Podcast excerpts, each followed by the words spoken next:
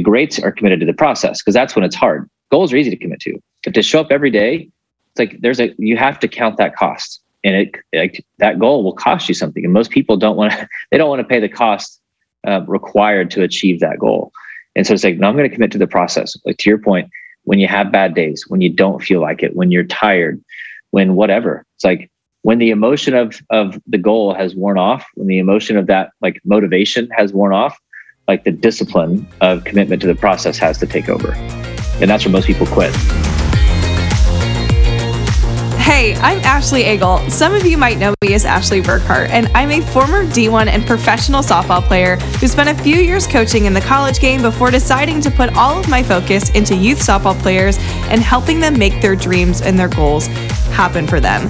It's our job to help them unleash their potential and become the athletes they've always dreamt of. I come from a small city in the Midwest and didn't let that stop me from making my goal of playing D1 softball a reality. No matter where you live, you have the tools to help you thrive, and I am hoping through this podcast to help you get there. On this podcast, you'll learn from Olympians, Hall of Fame coaches, and elite players what their journeys have been like, and you'll also learn from me and my family a bit of our journey through the game. I'm so excited to have you here, so whip out your notebook and let's learn how we can grow in this game together. Welcome to When the Cleats Come Off. Hey, friends, welcome back to When the Cleats Come Off. I'm Ashley Eagle. Most of you know me as Ashley Burkhart. I'm so excited. I'm so excited. A huge mentor of mine is on the podcast this week. His name's Kevin DeShazo. If you haven't heard of Kevin, here's a little bit about him. He's a best selling author of two books. One we are going to talk about today Keep Chopping Wood, an ordinary approach to achieving extraordinary success. And his other book is Leadership Interrupted Daily Inspiration to Become the Leader You Are Meant to Be. He also hosts a podcast called The Leadership Minute 60 Seconds to Becoming a Better Leader. He also founded Fieldhouse Media to help college athletes, coaches, and administrators to be better on social media, which we dove a little bit into last week with Chelsea Sweetos. We dove a lot into social media actually. But this is actually where I found him. He was talking to our teams, all the teams at Purdue University when I was there about social media and branding yourself. And I, I was just so drawn to this work that he does. And I just, he's just so great. And you guys are about to find out why.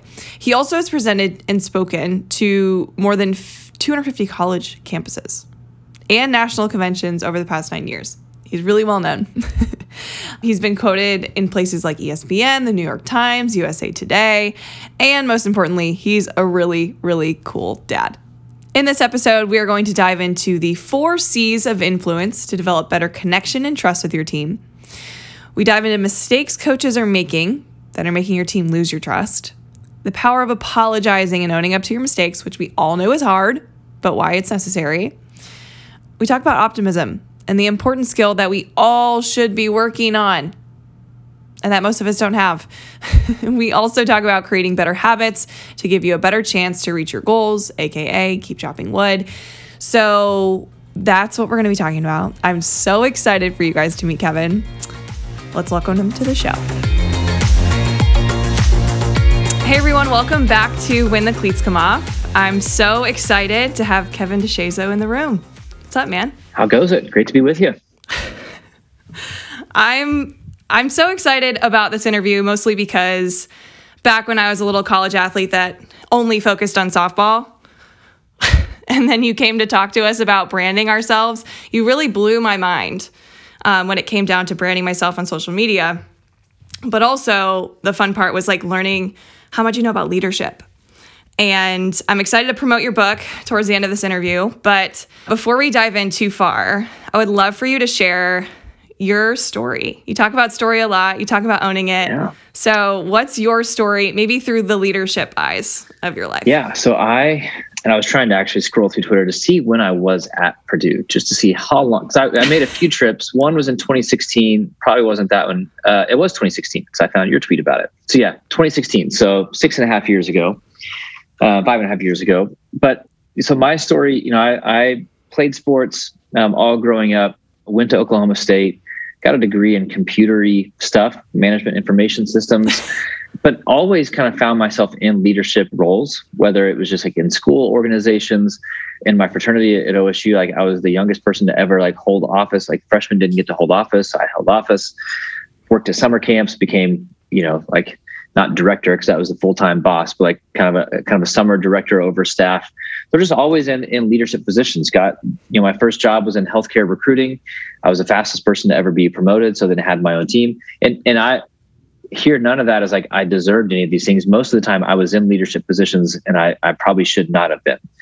Um, but it kind of threw me into the fire of like what how do you how do you get people moving in the right direction? How do you help people realize their potential? Oh everyone's different. So what i do with this person isn't going to work with this person. So now i got to figure out this person. And then started fieldhouse media kind of left the corporate world started fieldhouse media. Well first i started my own healthcare firm failed miserably uh, then started fieldhouse media and so you know travel the country talking with with people like you student athletes coaches administrators about social media about story about branding.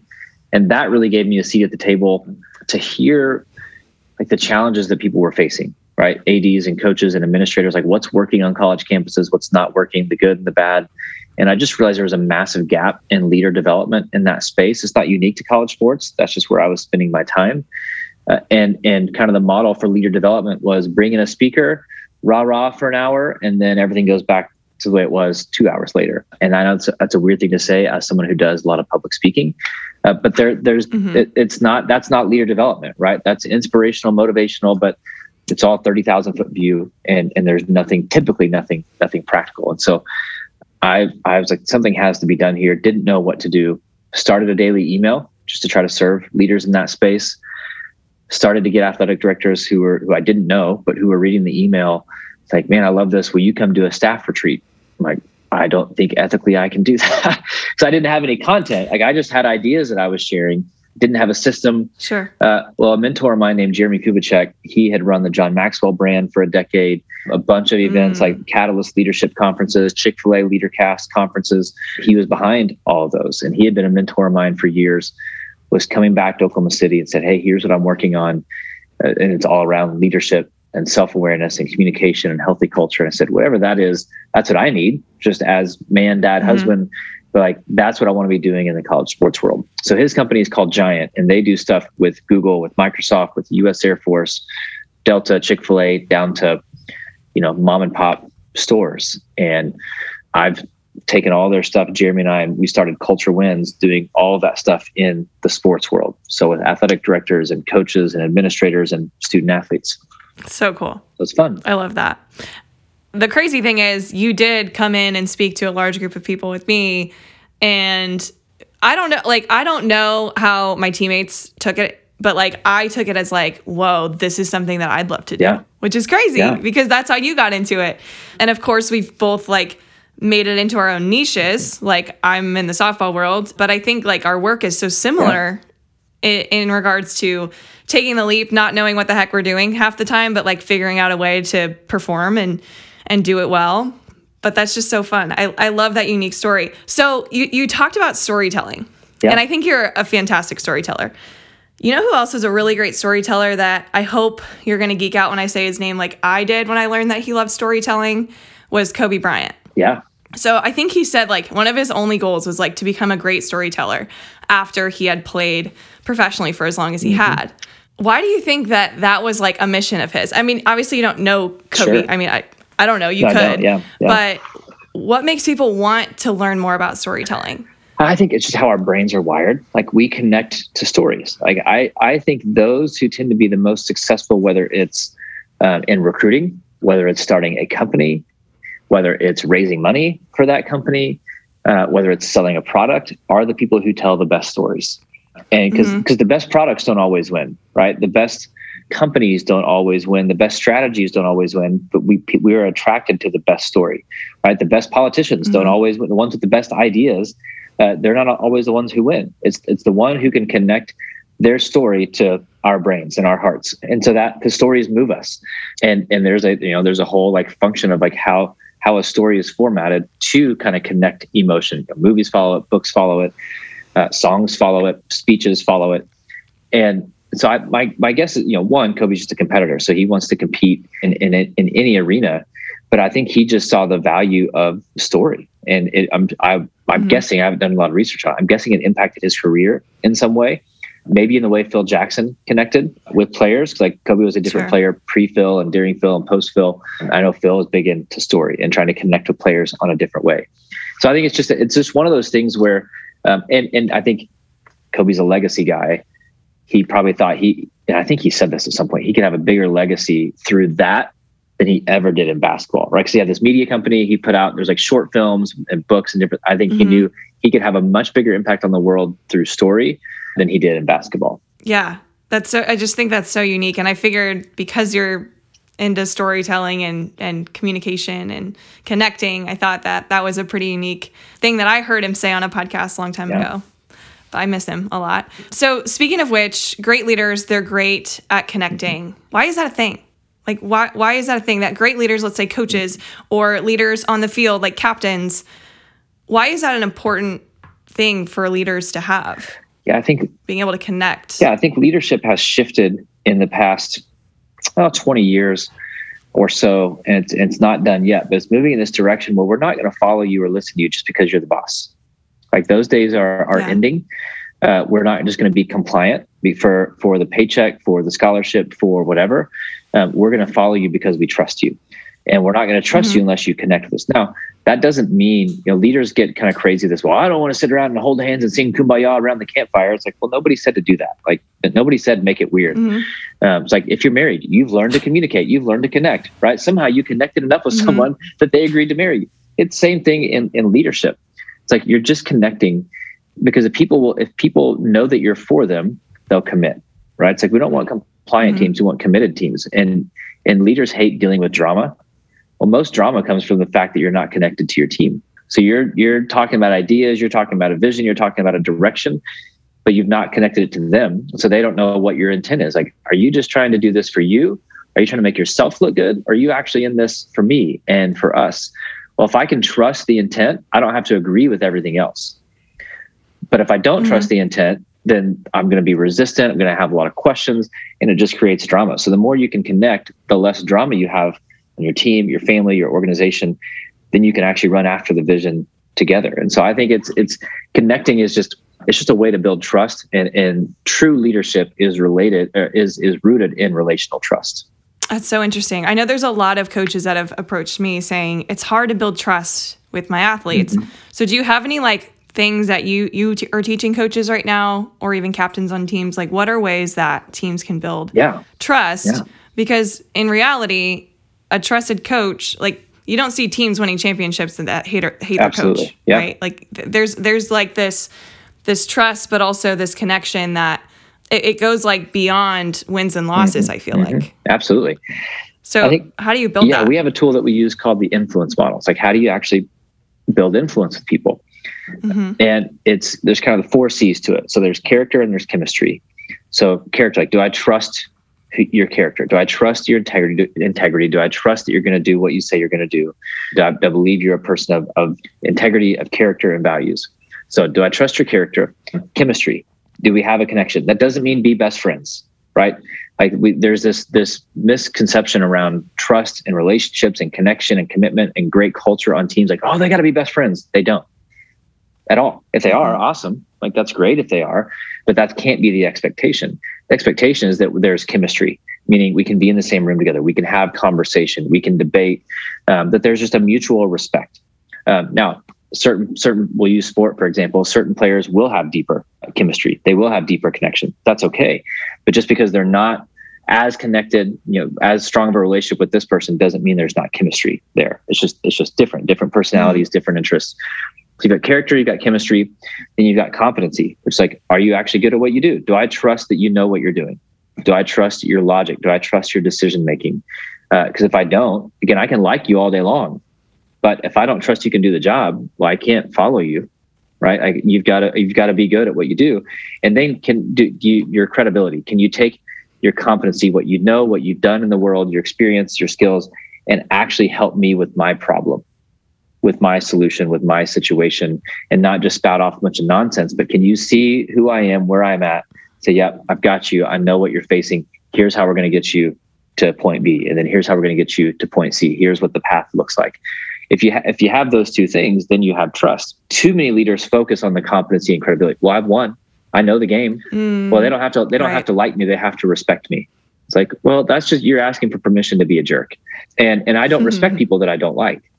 I, again, I can respect their accomplishments, but I need to respect them as a person. So if you can build those four things, and, and some personalities are are easier, are, are better at building competency and credibility than they are character and chemistry. Some are better at character and chemistry. They need to work on the competency and credibility. And so how we're wired is going to impact those things. But if we can look in a mirror and be like, ah, I, they don't trust my credibility. They don't know. They don't know what I know. They don't, and they don't know that I know what I'm mm-hmm. doing. I've got to be better at communicating that credibility and that competency. Um, but I, it, it's it's it's simple, but it's difficult, right? So for coaches, oh, it's hard to build trust with players. Like it's really simple. Like it's not complicated, but it is difficult because it takes time. And and too often we don't want to put in the time. It's like again, we'll go back to the marriage thing. Like you, they didn't agree to marry you like within 10 minutes. Well, a player is not going to fully buy in within 10 minutes. Like it, it takes time because right. they've got to see that consistency in who you are and the way that you show up. Yeah, this is going to sound kind of silly, but when I coached at Notre Dame, I thought one cool thing that we did it before every single practice was we shared, we called it a bird box, probably because that movie on Netflix mm-hmm. came out, but it was really just like, who's got some fun facts for the yeah. day? Like, let's start practice with this. And it's so funny that like everybody would look forward to that and then everything that happened afterwards, like we probably don't even remember what happened, yeah. but we showed up and we practiced, which is what we do. But like the way the team could bond and laugh and giggle and sometimes cry, like with things going on, it was such a cool way yeah. to just have the team bond every day. Yeah. And like and whenever we missed it, the the team let us know. They're like, "Hey, hey, we didn't do our bird box yet." You know, and it's so simple, right? Again, I think that's that, and that, did, that didn't way. take hours, or it's like it was just a simple thing nope. of because we we don't know people, right? It's like so we just get busy and we know them as teammate, as performer, but not as person. It's like well, if I right. and the more I can know you, the more I can connect with you. And so it's I love that, right? Simple things that can seem cheesy, but like it actually builds connection. Totally. What are some mistakes that you've seen leaders make where maybe they're losing connection or trust? Like just common ones maybe that you see. Yeah, I think stress causes us to pull back uh, too often. Like mm-hmm. under stress, we change how we operate, and we kind of uh, for mm-hmm. a lot of people under stress, like those relational niceties kind of go away, and we just focus on the work, focus on the productivity, focus on the task, um, and so we tend to isolate people. I think we also we don't we don't take the time to understand what connection looks like for each person. So this isn't you know no leader wakes up in the morning saying, "Man, how can I be awful today?" Like, how can I lose trust? How can I create confusion? How can I isolate myself from the team? Like, no leader wakes up doing that. The problem is they don't wake up saying, how can I build trust? How can I build connection? How can I be with the right. team? Um, to be intentional rather rather than being accidental. And so, the, most leaders, you know, they they don't realize. So we use a tool all the time called the support challenge matrix, and and people need different levels of support and challenge in order to activate. Right? It's like and mm-hmm. and some leaders are really good at challenge some leaders are really good at support. The best leaders learn to balance both but it's but it's learning to balance both as it relates to the person you're talking to the person that you're leading. So for example you're going to need support and challenge different than i'm going to need support and challenge. So a leader can't mm-hmm. treat everyone the same when it comes to support and challenge. Support and challenge is the baseline but people are plants right? Like our backyard we've got I don't know what we have. I'm going to pretend like I know flowers. Um, I think we have azaleas. I know there are some roses. I think I heard my wife say hydrangeas. I don't know what any of these things are, but they each need different like amounts of water, different amounts of sunlight, yeah. different kind of soil. It's like if we treated the roses like we treated the azaleas, well, they're going to die, and mm-hmm. we're going to wonder why aren't you growing? I'm watering you just like I'm watering them. Well, they need different amount of water. Uh, and so for them to understand like what support and challenge looks like for each person that they're leading. And again, I know if, if you're if you're a coach or even a parent listening to this, you're like, that seems like a lot of work. It is. That's why most people aren't good leaders because they don't they don't do the work, right? They're not they're not bad leaders. They're just accidental and average leaders. But like if our job as leaders is to put people in an environment that activates them into their potential, like that that that doesn't happen on accident. We have to see them as as who they are and give them what they actually need to grow and to activate. And so to think through each player, what kind of support and challenge do they need? What kind of support and challenge do they need under stress? What kind of support and challenge do they need when they failed? You know, to understand it through that lens, it's just kind of a it's an easier, less complex way to give people what they need. Mm, that's so well said. And I've even seen captains, or not even captains. I've never actually played on a team with captains, but like the true leaders that stand out to me are doing those mm-hmm. things. They're they're realizing that how I need help after a strikeout is going to be different than her. That's right. And and people knew that when I struck out, don't talk to me. Yeah. Like for a minute. Like give me a minute. Because if you're trying to give me a high five and I have just struck out, like I'm not going to be happy, yep. you know, and, and because I need my time, you know.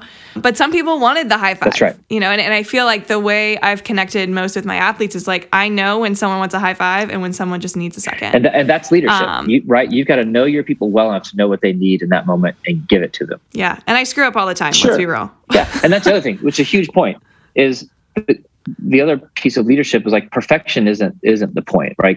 Because we're all humans. We're all going to mess up. But it's like, do the people that you mm-hmm. lead, do they consistently see your intent? Do they consistently see that mm-hmm. even when you mess up, like, man, she's trying. She was trying to do the right thing. You know, communicated that wrong, did the wrong thing here, whatever it may be. Because if I can trust the intent of a leader, that's all I need. You know, like mm-hmm. if if I don't trust the intent of a leader, then I shouldn't be there. I shouldn't play for that person, shouldn't work for that person. But if I can if I trust their intent, then you can forgive a lot of the errors because you know they're trying to do the right thing. Yeah.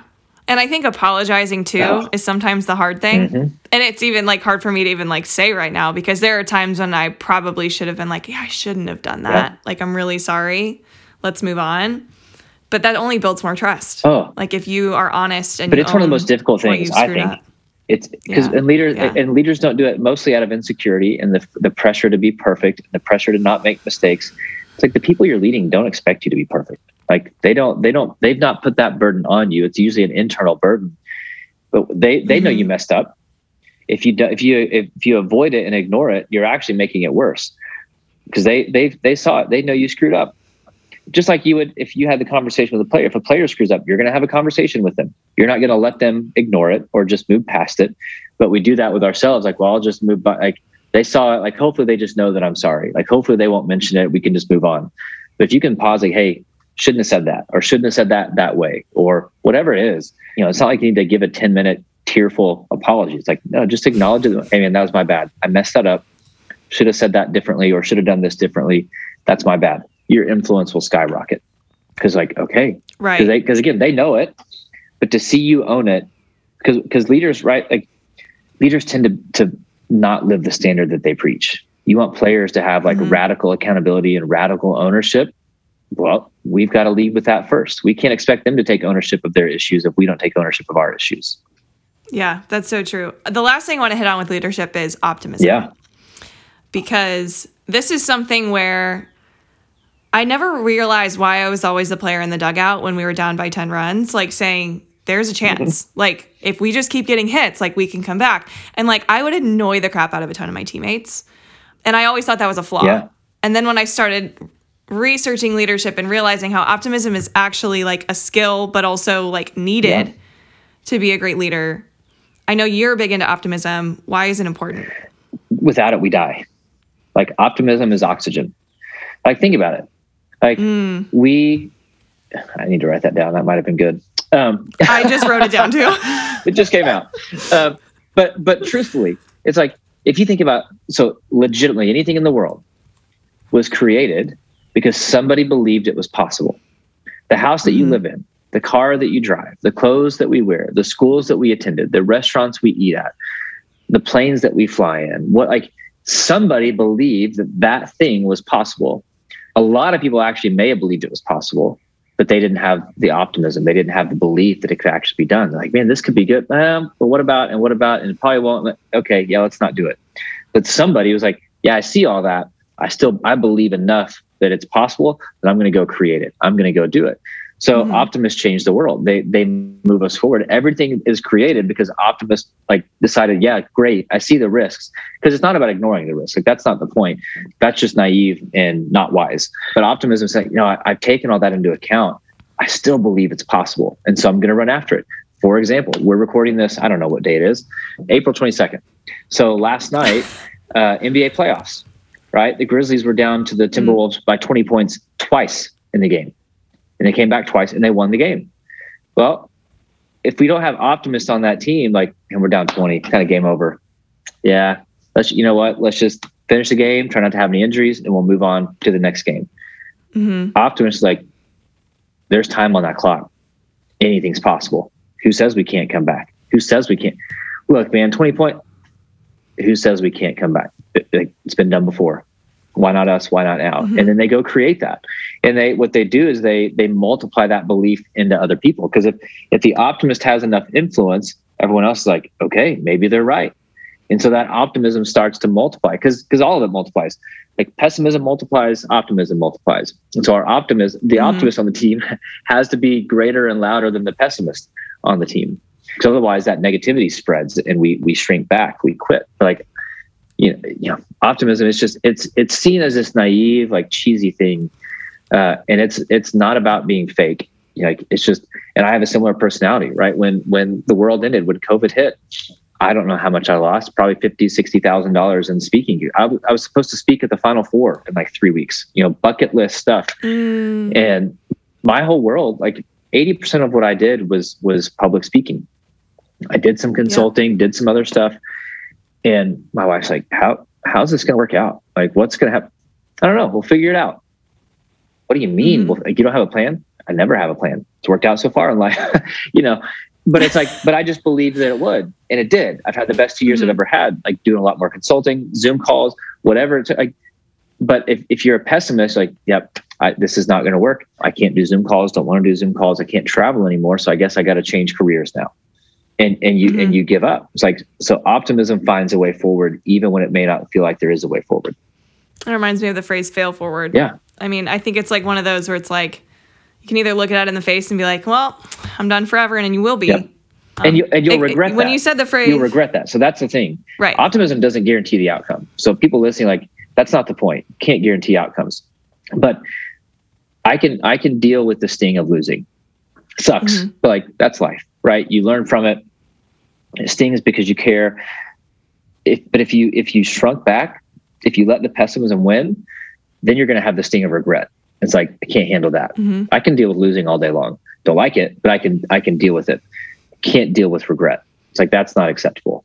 Mm-hmm. When you were talking about how pessimism spreads, it made me think of the Energy yeah. by Jon Gordon yeah. about you know if just just takes one bad egg, you know, yeah. just takes one super negative person to allow the entire team to fall, but it takes it could take one to for the entire team to rise. That's right. Well. That's right. Wow, that's a really good perspective. Okay, let's talk about this book. Sure. One, I don't like reading. I just want to say this out loud. I don't like reading, Same. but I thoroughly enjoyed reading this book. Um, it's so easy to, to digest. And for me, I don't want to say what grade level I can read at, but like I couldn't stop reading it. Like I had to like tell myself, okay, time to take a break. Just because it's such a good story. It's called Keep Chopping Wood. And I want you to dive into why is it called Keep Chopping Wood? And then let's dive into some of those premises behind it that make it so great. Yeah. So January 2020, pre world ending. Wasn't it, tw- right before. wasn't it 2020, right? I, I should know these things. My yes. brain doesn't work as well as yes. it used to. Um, the fact that we're in, what year is it? I don't even know right now because of how fast. I, I almost, I almost said 2023. It's not, it's 2022. Again, things yeah. are going, things are going fine. But yeah. So mm-hmm. January 2020, uh, I was sitting in our, we lived in, in downtown Oklahoma City, not a historic home, but a historic neighborhood, like 105, 110 year old homes and mm. it's freezing outside. And our neighbor actually had uh, a wood burning fireplace, and so I could smell like his his fireplace, and I, and I love that smell. Like my grandparents had wood burning fireplaces growing up, so like it's kind of made me a little, little nostalgic. And I'm a weirdo, mm. and so I'm sitting there. It's like 10 o'clock at night, and I Google like how does wood go from forest to fireplace? Like it's not top secret, right? It's like nobody's trying to hide this process. Um, I just didn't mm-hmm. know what it was. And and so what I found out is that wood takes, depending on the kind of wood, like 9, 12, 15 months to dry out, what they would call for wood to season. So if you take fresh wood and put it in a fireplace, like it's actually still wet. may not feel wet, but it's it's going to be too wet to right. burn. Anybody who's tried to to start a campfire with freshly cut wood, like you know, it doesn't work out very well. It's just smoke everywhere. Uh, mm-hmm. And so, same thing in your fireplace, right? It's just going to cause smoke to fill your house.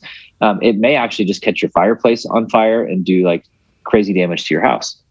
Um, so that wood would not be, it's not useful. It's not ready.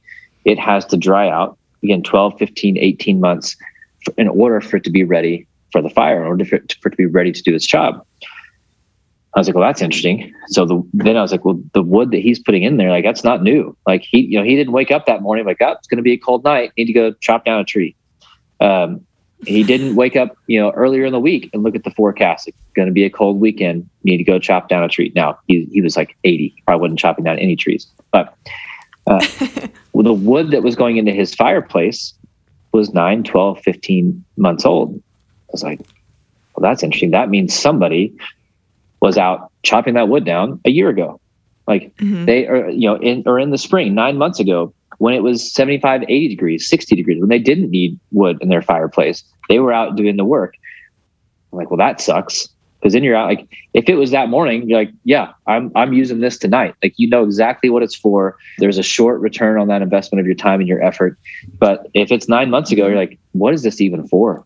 I've got plenty of time and you can easily delay and like I'll, I'll do this in december i'll do this in november uh, i'll do this when winter hits but but you when you needed fuel for that fireplace wood for that fireplace you wouldn't have had it so that was kind of swirling around in my brain and i thought that's kind of like culture that's kind of like leadership that's kind of like the process of just getting better and so as i tend to do i i just tweeted that thought out um, went to bed and to my wife was like i think i just found my next book now i say this like four times a week because every idea i have like like what I, whatever I just said. Optimism is oxygen. In my mind, I'm like, that could be a good book title.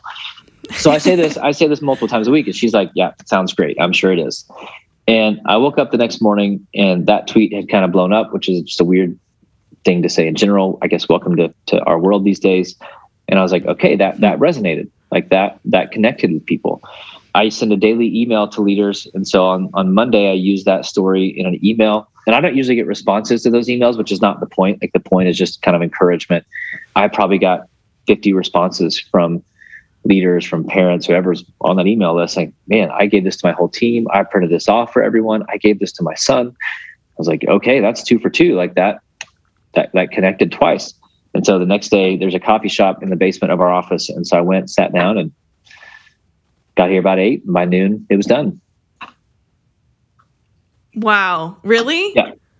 That's how fast you wrote it. Now, for those listening who have not read the book, that sounds impressive. It's like a 9,000 word book. So I didn't write like a 50,000 word Correct. book in four hours. It's, it's like eight or 9,000, 10,000 words. So yeah, I wrote it. I wrote it in, yes, a, in a morning. pages? Yes. It's got 54 pages. There we go. Of the content. I mean, it's I like, believe. it's like a 25, yes. 30 minute read. Yeah. Well, I mean, not for me. but yeah, I mean, I did get it. I get, I got through it very fast. But I think the my favorite part was that each section it ended with an exercise. Yeah. Did you come up with the exercises when you were writing it too, or just like the premise of the story? Yeah. So I wrote the story and then went back and put in the exercises because that was that was part of it. Is like you know, as I mentioned earlier, with with leadership in the college sports world or anywhere, it's it's always the thirty thousand foot. Well, keep chopping what? Okay, well, what does that actually look like? And so to try to put some mm-hmm. exercises in to make people think about their identity and their habits and certain things that would, would, would allow these systems and habits and processes to actually take root. Because the idea is good, but to try to get people like, let's bring it down to the ground floor so you can actually take this and do mm-hmm. something with it and to make it where it can be used by teams like all right well let's make these are team exercises that we can do together so it's been fun to see teams, whether it's softball teams or healthcare teams or oil and gas teams or global missile defense system teams, like mm-hmm. using using right. exercises in the book. Yeah, it's so good. And and as someone who is obsessed with goals mm-hmm. and and reaching for something that you want, like I I've shared this story many times on the podcast, but like my goal was no matter what, I want to go play softball at Notre Dame. Yeah. Which we both know didn't happen. But in pursuit of that, my quote unquote chopping wood was showing up every day to hit with my dad mm-hmm. because I knew that was what some of these girls that I looked up to probably did to get there. Yeah. And it was funny because when I read this, I'm like literally putting it back into my own story of, you know, that that story of playing in college and I'm like that's literally the process. Yeah. It was just keep chipping away. You have really hard days. You have yep. days where you want to quit softball okay, we'll just show up the next day and see if it's different because it always is. Yeah. And it's it's it's just keep going. It's basically like the premise of it. Well, like, you know, I had this thought yesterday. I think I probably tweeted this out, but it's like that hmm. goal is an e- easy thing to get excited about, right? Easy to commit to a goal. Yes. I want to play at Notre Dame. I want to Yes. lose weight. I want to get a promotion, whatever it is. I want to write a book. I want to, I want to be financially secure, whatever. Like it's easy to commit to goals. Like the greats are committed to the process because that's when it's hard. Goals are easy to commit to. Yes. But to show up every day, it's like there's a you have to count that cost, and it like that goal will cost you something. And most people don't want to they don't want to pay the cost uh, required to achieve that goal. And so it's like no, I'm going to commit to the process. Like to your point, when you have bad days, when you don't feel like it, when you're tired, when whatever, it's like when the emotion of of the goal has worn off, when the emotion of that like motivation has worn off, like the discipline of commitment to the process has to take over. And that's where most people quit. Yeah, and right Yeah, and right now we're living in a society where like we want the quick Absolutely. hit, you know, we want the quick result and and that just doesn't exist with anything worth going No, for in my opinion. Ever. But we've created this expectation to your point, like that we deserve everything and we deserve it quickly. Like we don't deserve anything. Mhm. Like 0 Like Mhm. o- other than respect as a human, I don't deserve anything. Like I don't deserve the Mm-hmm. work that I get to do. I don't deserve the rooms that I, I'm fortunate to be in. I don't deserve for a single person to buy that book, whether I wrote it or not. Like put in the work. Like I don't deserve any of it. I I set so Mhm. so current role other than continuing to travel and speak and, and work with organizations we're working with OU football is like sports performance.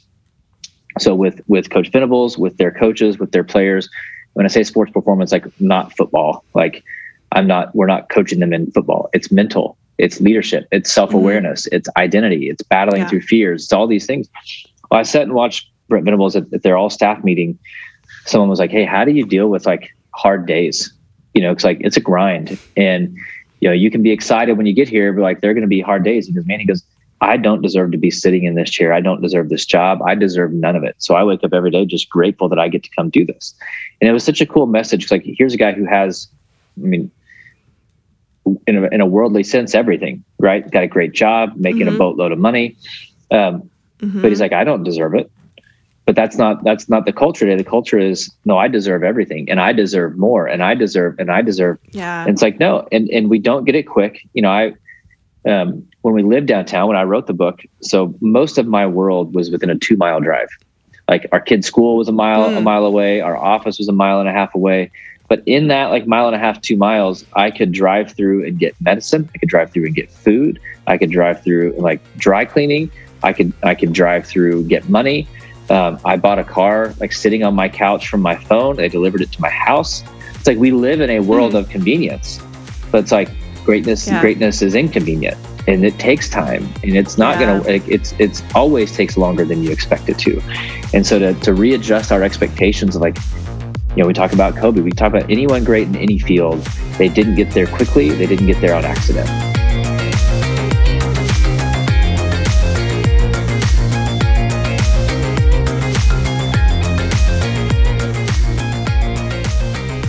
Now you guys get it. Now you guys get why I love Kevin and his work. You guys understand now. A few takeaways from today. Understanding it's not about you. It's about your team. It's about serving them. It's about making connections with them. It's about building trust. It's so hard. It's so hard to own up to our mistakes, but as soon as we do, we develop more trust with our players and with our teammates. It's so hard. And we all need to work on it, I'm sure. But normally it's the hard thing that we're supposed to be doing more of, right? Also, being optimistic, it's so hard. It's so hard, but it's essential to get the wins that you never even imagined you could. Think about that. The wins that you maybe you see other teams like coming back from like 10 runs and they were down by 10 runs. Or like he was saying, like teams are winning when they were down by 20 points in basketball. Like it doesn't just happen. Being optimistic is what makes that happen. We need to, we all need to lean into that a little bit more. So if you guys love Kevin and you can't wait for part two and you're just so excited, um, you can check out his books, his podcast in the show notes below.